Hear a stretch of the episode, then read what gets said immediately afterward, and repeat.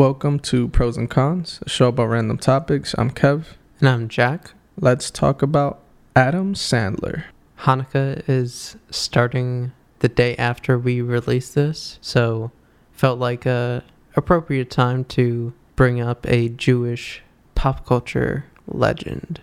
He's Jewish? wow. I mean, to start off, one thing with him and Hanukkah that we brought up when we did the OG Hanukkah episode last year was one of his, or at least to me, one of his most well known songs slash skits, I guess. I don't know. Since it was on SNL, is the Hanukkah song that I would say is pretty well known. Yeah, it's out there. It's pretty popular, even though it's like a throwback, throwback. Yeah. It's like 90s, right? Yeah, like mid, maybe Mid early late? 90s. Oh, so yeah, it's it's been a while, but still makes his ways to TV and video every holiday season. So we see it every now and then. And I mean, Adam Sandler alone is just always either making new movies still, or he finds his way on Twitter playing basketball, fashion memes with his very particular swag. when you see an Adam Sandler outfit, you know Adam Sandler outfit. So Yeah, maybe let's knock that out of the way real quick. So, I mean, to me, when I think of his style in terms of, you know, everyday street clothes, paparazzi shots, whatever, it's like baggy basketball shorts, big puffy coat, old t shirt. I mean, would you say the same thing? Yeah, very much so. It's uh something where you would think the man is from Atlanta, Georgia. he's actually from New York, I believe. Where in New York, I don't know, but Brooklyn. yeah, he's I mean, New York as it is. But the guy wears basketball shorts that sometimes hit the ankles, plays basketball. It don't matter if it's a polo shirt or just a regular t-shirt. Best believe it's at least a double XL. Didn't he ball with Obama or something? Yeah, I mean he's balled with like a bunch of people. There's videos of him like going to gyms just playing. But yeah, he's played with a bunch of celebrities and actually not a bad player at all. He's got a little game. Never really any matching colors or any dope sneakers or anything like that. Let's start off with a con. Uh, that's an easy con for me. Very particular to him. I don't hate it. Keep doing it. Like I don't want him to switch it up, but Yeah, I mean, pro that he's so comfortable and set in doing that in a way. Strangely, like, good for you type thing. But yeah, I would con the actual style itself for sure. glad we got that out the way. It's a little bit of a stretch, but you could kind of compare it to his attitude with films in a way. Like, he does what he wants and doesn't cater to kind of what certain people might want from him. Like he'll do a bunch of funny stuff and then he'll switch it up every once in a while and do something more dramatic, serious. And he could have pivoted to one or the other at any point, but he just does it as things come up that interest him and like the clothes, you know, he keeps it fun and loose and that's just kind of who he is. It seems like somehow, some way throughout his career, he's found or at least gotten the respect from people that seems like he always has clearance to do whatever the fuck he wants and Right. has all the creative freedom, even if he's not particularly directing the film or have his hand in it. It's like, yo, do you? I mean, you're either cast for a reason or have to do anything with this film for a reason, and it's worked out in his favor. I mean, I'll throw that out there right now. He's probably the person that has like the most respect, most known, most popular actor that keeps getting chances, yet has an insane amount of flops. Interesting. He probably has one of the craziest ranges of like good ratings and probably the worst ratings from like actors. Right, but part of that too is even his flops, I guess, are I don't know, they're like valuable in a way for like someone like Netflix who he has deals with, which we'll get into, but I don't know, they're so goofy and out there that even if it is a flop, it almost like is part of the plan in a way, if that makes sense. Yeah, yeah. I mean, as you say that, I thought of something. I feel like for him, the same formula that goes for horror movies works out. Horror movies are always gonna come out, and almost all of them are fucking terrible. but they keep making them because they make money. Right. and there's always like space for it. Which is another thing too. Like flop, there's you know, quote unquote critical reception or like right. what people think, and then there's financial with money. Yeah, it, it's one of those things where it's Adam Sandler. Like, just the name alone is gonna get you the views. Like, he has his following. Most of his films, not all of them, but most of his films are probably comedies that you could just throw on. Families could watch them. Kids could watch them. Like, again, there's always gonna be the room for them. And also, not even his name alone. Like he has a bunch of his friends who have now been in like a bunch of his movies over the years that you can kind of not count on, but you often see like a bunch of them, whether it's like a Kevin James or Steve Buscemi or David Spade, Chris Rock. Like, there's a bunch of people where you see them in a bunch of his stuff, and it becomes this kind of extended family in a way and part of what connects the films to at least for the comedy side, and like under his production company, What is it? Billy some Happy Madison. Happy Mad Billy Madison's the movie, right? Yeah, um but yeah which is a easy one for me to pro like just that tag alone or like at the beginning of his movie seeing that it's always like oh shit yeah, Yeah. that's fire it's almost like the intro to like a paramount or whatever Right. is which is dope so yeah i mean that's pretty cool to see i think we both are weirdly like a fan of groups of friends that create shit I mean, just to throw examples, like Odd Future, Brockhampton Squad. I Right, mean, right. music, but you get the gist of it. no, yeah, I hadn't thought of that comparison. Um, and this is almost like an OG back in the day sort of thing because they've been doing this shit for a while now, right, and probably as grown ass men. But same idea, and yeah, I like pro that approach to like creating shit and films and content and all that. And yeah, so easy for me to pro that. yeah, I agree with all that for sure. And like you were saying, I think when you see the Happy Madison production, or you know it's like a Sandler movie that he's kind of not in charge of, but it's not just something he's playing a little role in. Like he's more involved with it. It's under his umbrella. You know to a degree what to expect. Like it's not going to go that far off, but it can still have new things that interest you. It's just a consistent level of quality. And like you said, in terms of people watching, there's probably always going to be a consistent fan base, or at least for still a long time from now. But I mean, to take it back to the beginning for us, we weren't seeing the very early movies like as they came out because we were barely conscious at that point. But I feel like we were kind of at a perfect point because when we were old enough, there were a bunch to watch. So, I mean, just to go through a decade run, we got Billy Madison 1995, Happy Gilmore 96, The Wedding Singer 98, The Waterboy 98, Big Daddy 99, Little Nicky 2000, Punch Drunk Love 2002, Mr. Deeds 02, Anger Management 03, 50 First Dates 04, and The Longest Yard 05.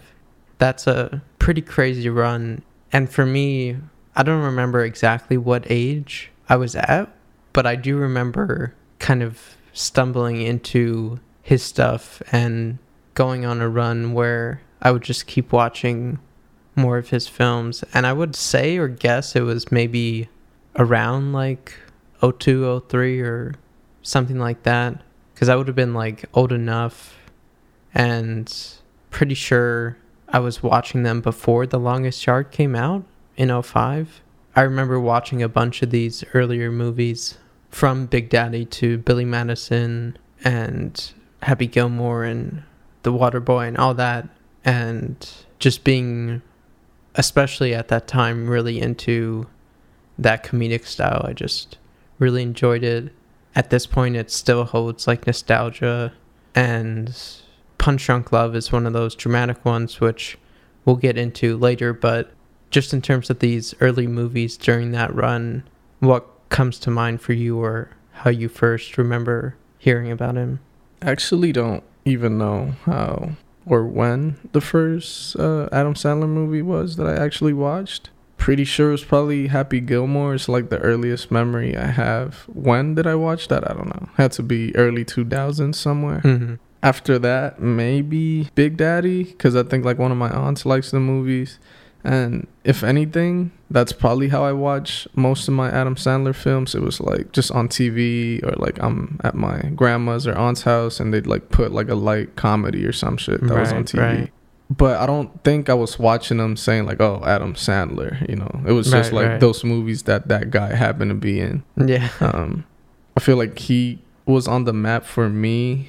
I guess we'll get into it now when The Longest Yard came out, hmm um, which you mentioned was 05. I actually remember going to watch it in the theaters with my cousins, but your boy didn't really know English like that, you know? Um, so I was kind of like laughing at the obvious shit, Right. but not really getting the inside jokes or like the actual funny dialogue or anything like that. But I remember really liking the film, mostly just because it was sports and like prison, and it had like a bunch of cameos from a bunch of athletes and Nelly and you know other people. And that's when I was like, oh shit, like that's the same guy, and you know Adam Sandler, and like his face was like I put the name to the face and like actually remembered him from that point on. But yeah, that's like as early as I go with him.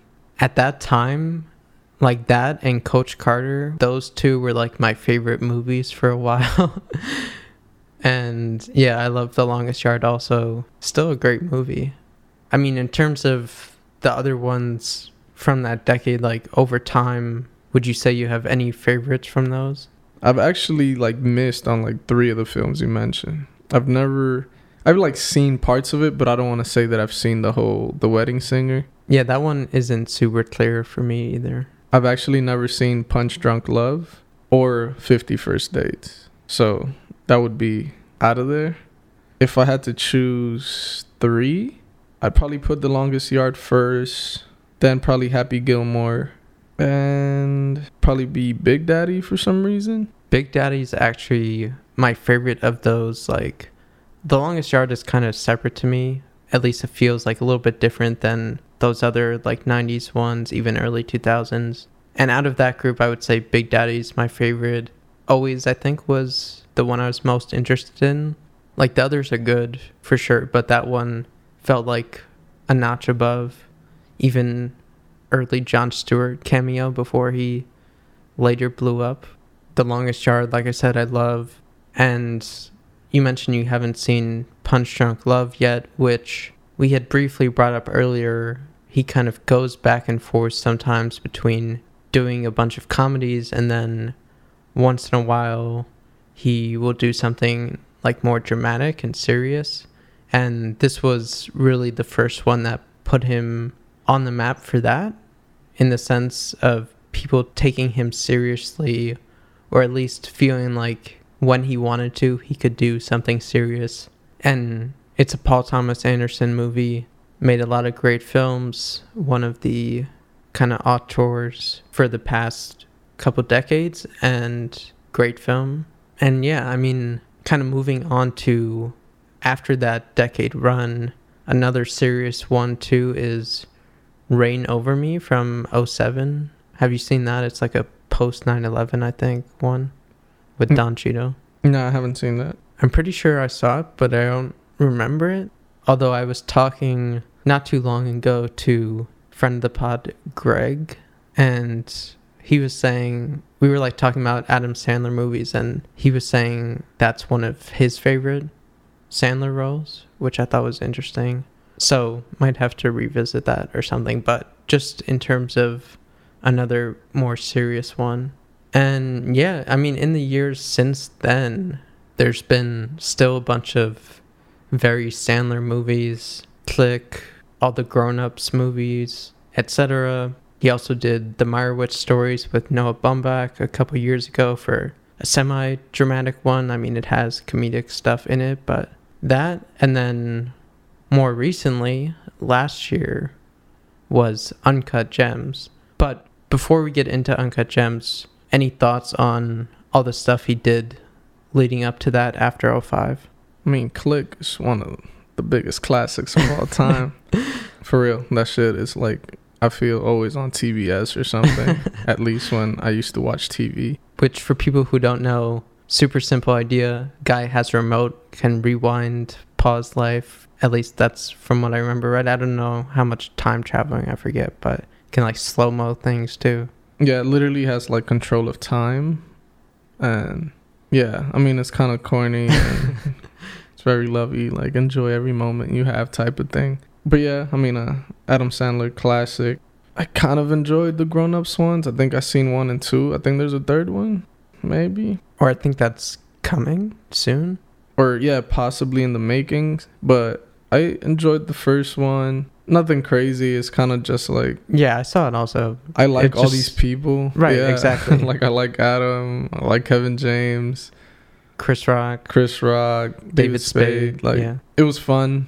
Throwaway movie, throw in the background, go on your computer type shit. Like it was fine. Which also, real quick, going off that, this idea that I've heard people talk about, and he said himself, where he'll do certain movies where literally the point is for them to have almost like a paid vacation where they go to some interesting spot around the world and film a movie there or film parts of a movie there and have their families come with them and stuff, which I think is dope. Kind of like what you were saying earlier, too, with friends working together.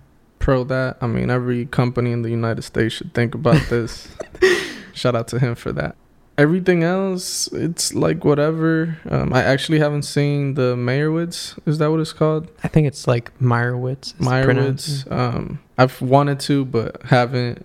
But from that golden Sandler era till now, without counting Uncut Gems, if I had to choose a favorite, it's probably Hotel Transylvania films. I didn't see. There's three of those for sure. I've seen like the first and second one.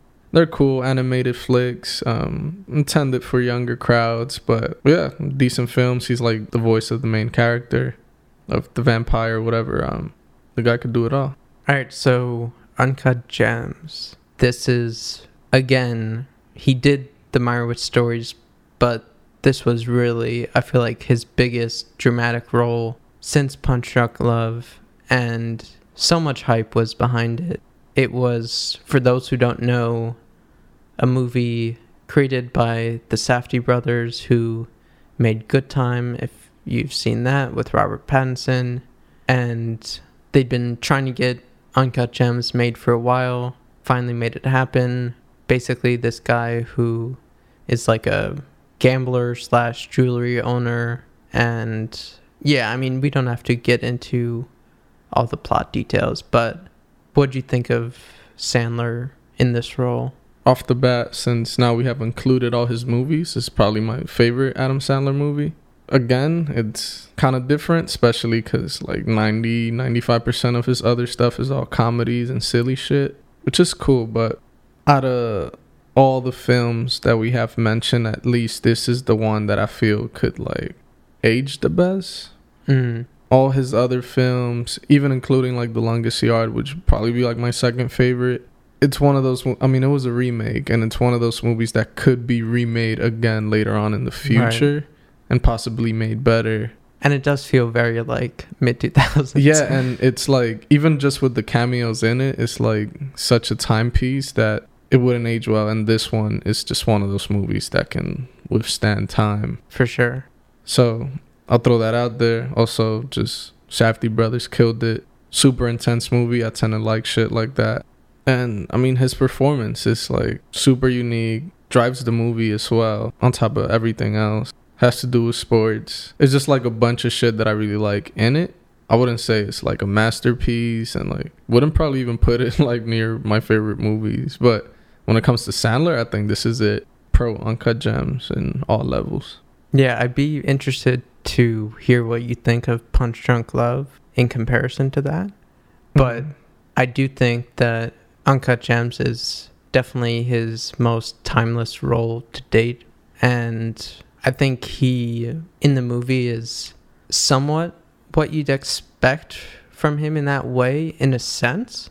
But at the same time, it's nothing like we've ever seen him do before. And the kind of manic, crazy energy is on a thousand. And you get sucked into his character. Like he's one of those people where you see them in a movie and it's like, oh, that's Adam Sandler type thing. But in Uncut Gems, it feels like Howie, the character.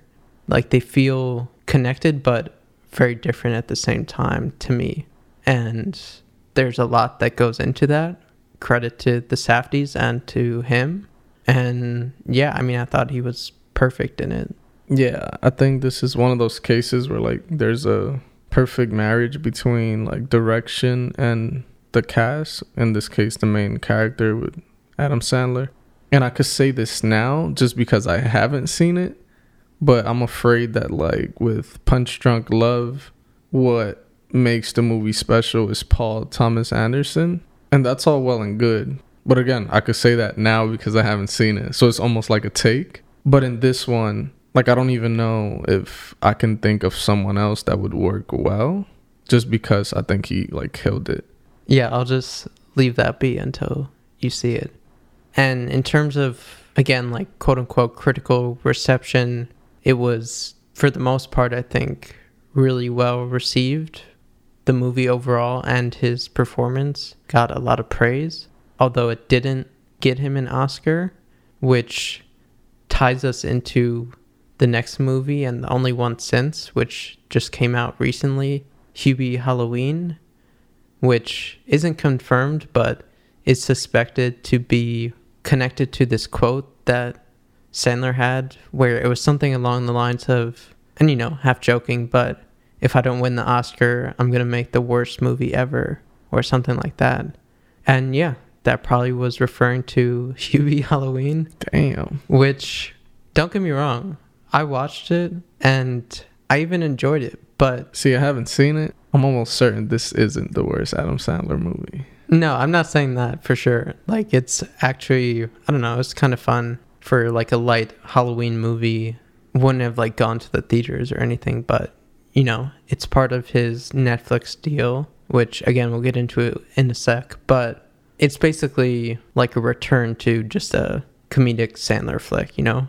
Although with a little twist of the Halloween theme mixed in there. I mean, while we're at it, I do really understand where you come from, at least with like his voice and how bad that could make a film in terms of like watching it and tolerating it. One of the reasons I don't like one of the classics of his, and that's Waterboy. I hate like the way he speaks on it, and I know that's part of the character and Yeah. blah blah blah. But when it's like annoying shit like that, it, like after a while it gets old, and I'm like, yeah, I'm tired of this. Right. Yeah, I feel like you would not be into Hubie Halloween for that exact reason. Speaking of the worst Adam Sandler movie, I've like seen parts of it as well. Shout out to my aunts, Jack and Jill. He plays himself or a character, but also a female character, a la Eddie Murphy. It's bad. I don't remember seeing it. What year was that again? 2011, so it's Damn. nine, ten years old at this point. Pretty bad though. It's one of those that somehow also made it to cable. So like I've gone to visit family and shit, and it's just like on, and I'm like, yo, what is this? this is so bad. And I mean, real quick, right now I have like the Letterboxd app open that we use. It has a 1.2. Damn. This is including pixels, which I don't know if you know what that is. Yeah, it's like the animated or it's kind of like real life animation. Yeah, that has a 1.9. This shit had a 1.2. Damn. I'll leave it at that. Hey, I mean, like you said, he got flops in the canon, so. I mean, Hugh Hubie 2.4. Oh. Throwing up numbers out there. Must have been shot well at least. Um, but yeah, he got some flops when it comes to quality, I guess. he just signed another Netflix deal for like four more movies, which had expired sometime this year, I believe. And he's just gonna keep pumping them out, you know. And I'm fine with that. Like some will be misses, some will be hits, and I do think that with his career overall for the comedies, I'm still gonna be drawn most to those late '90s ones, just because it has the extra nostalgia with it too. And you have those more dramatic artsy ones with Punch Drunk Love, Uncut Gems, Meyerowitz, etc. And there's a lot in between that is forgettable or I could never watch again or some I haven't even seen at all and be fine with like kind of tying back to what you were saying at the beginning it almost doesn't matter. Like even with all these misses and flops you're still going to count on what you know from Sandler. If you like him you like him. If you don't you don't.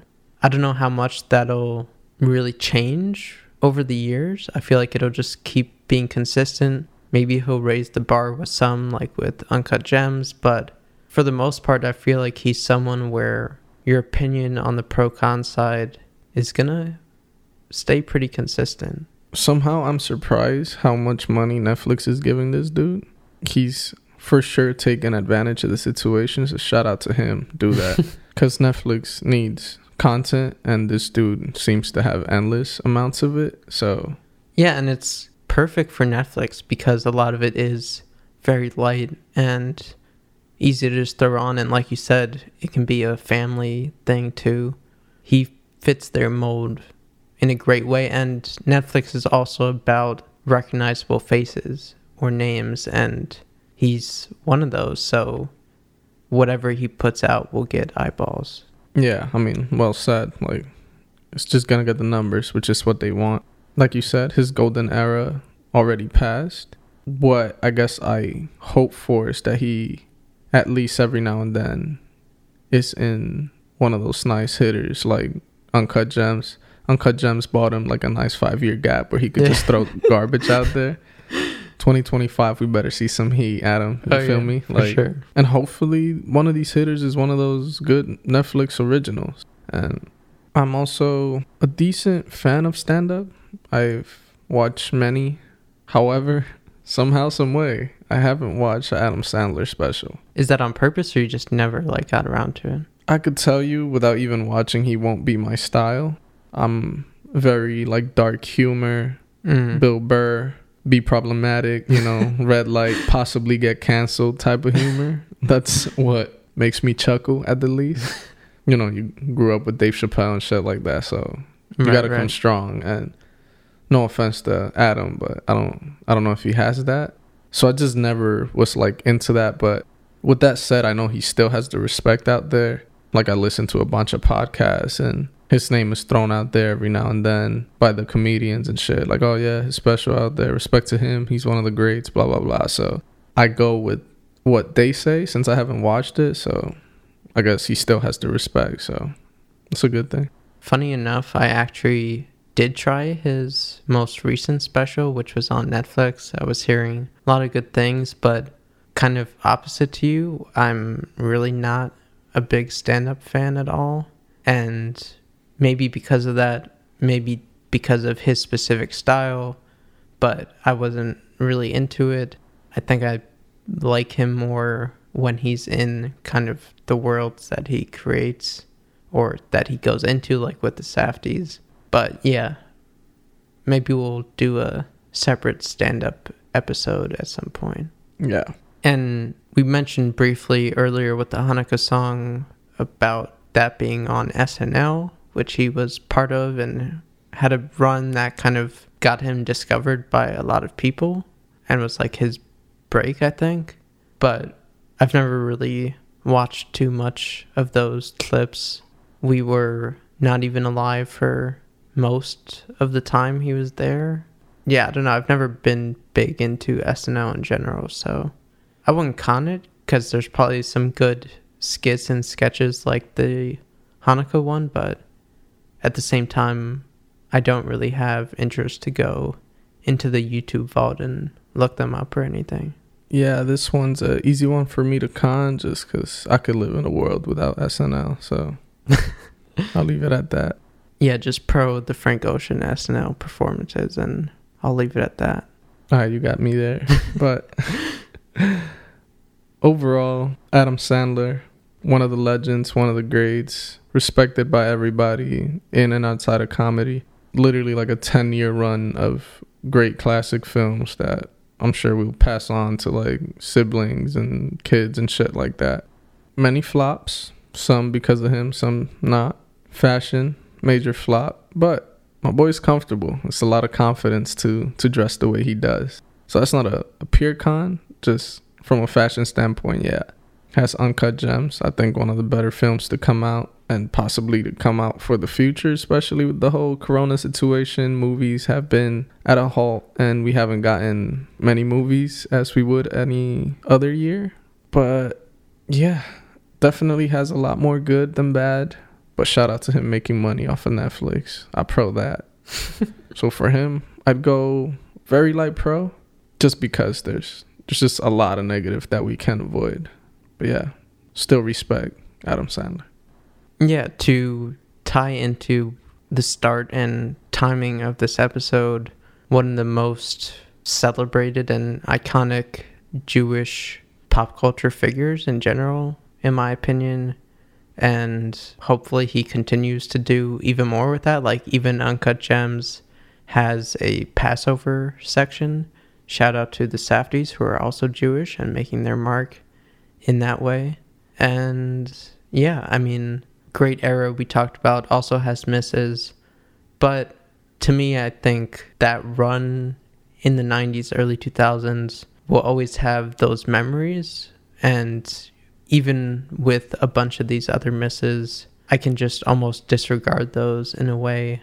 And he's still relevant, still making stuff, still surprising, like with Uncut Gems. So I think he'll just be sticking around, and I'm here for it. So I'd probably go like a light to solid pro. Can hit on that. But that wraps it up for this episode of Pros and Cons. I'm Kev. You can find me at same old Kev pretty much everywhere. And I'm Jack. You can find me at Jack Bloom Summer, summer with an O on everything. Catch y'all next week. Go stream that Hanukkah song.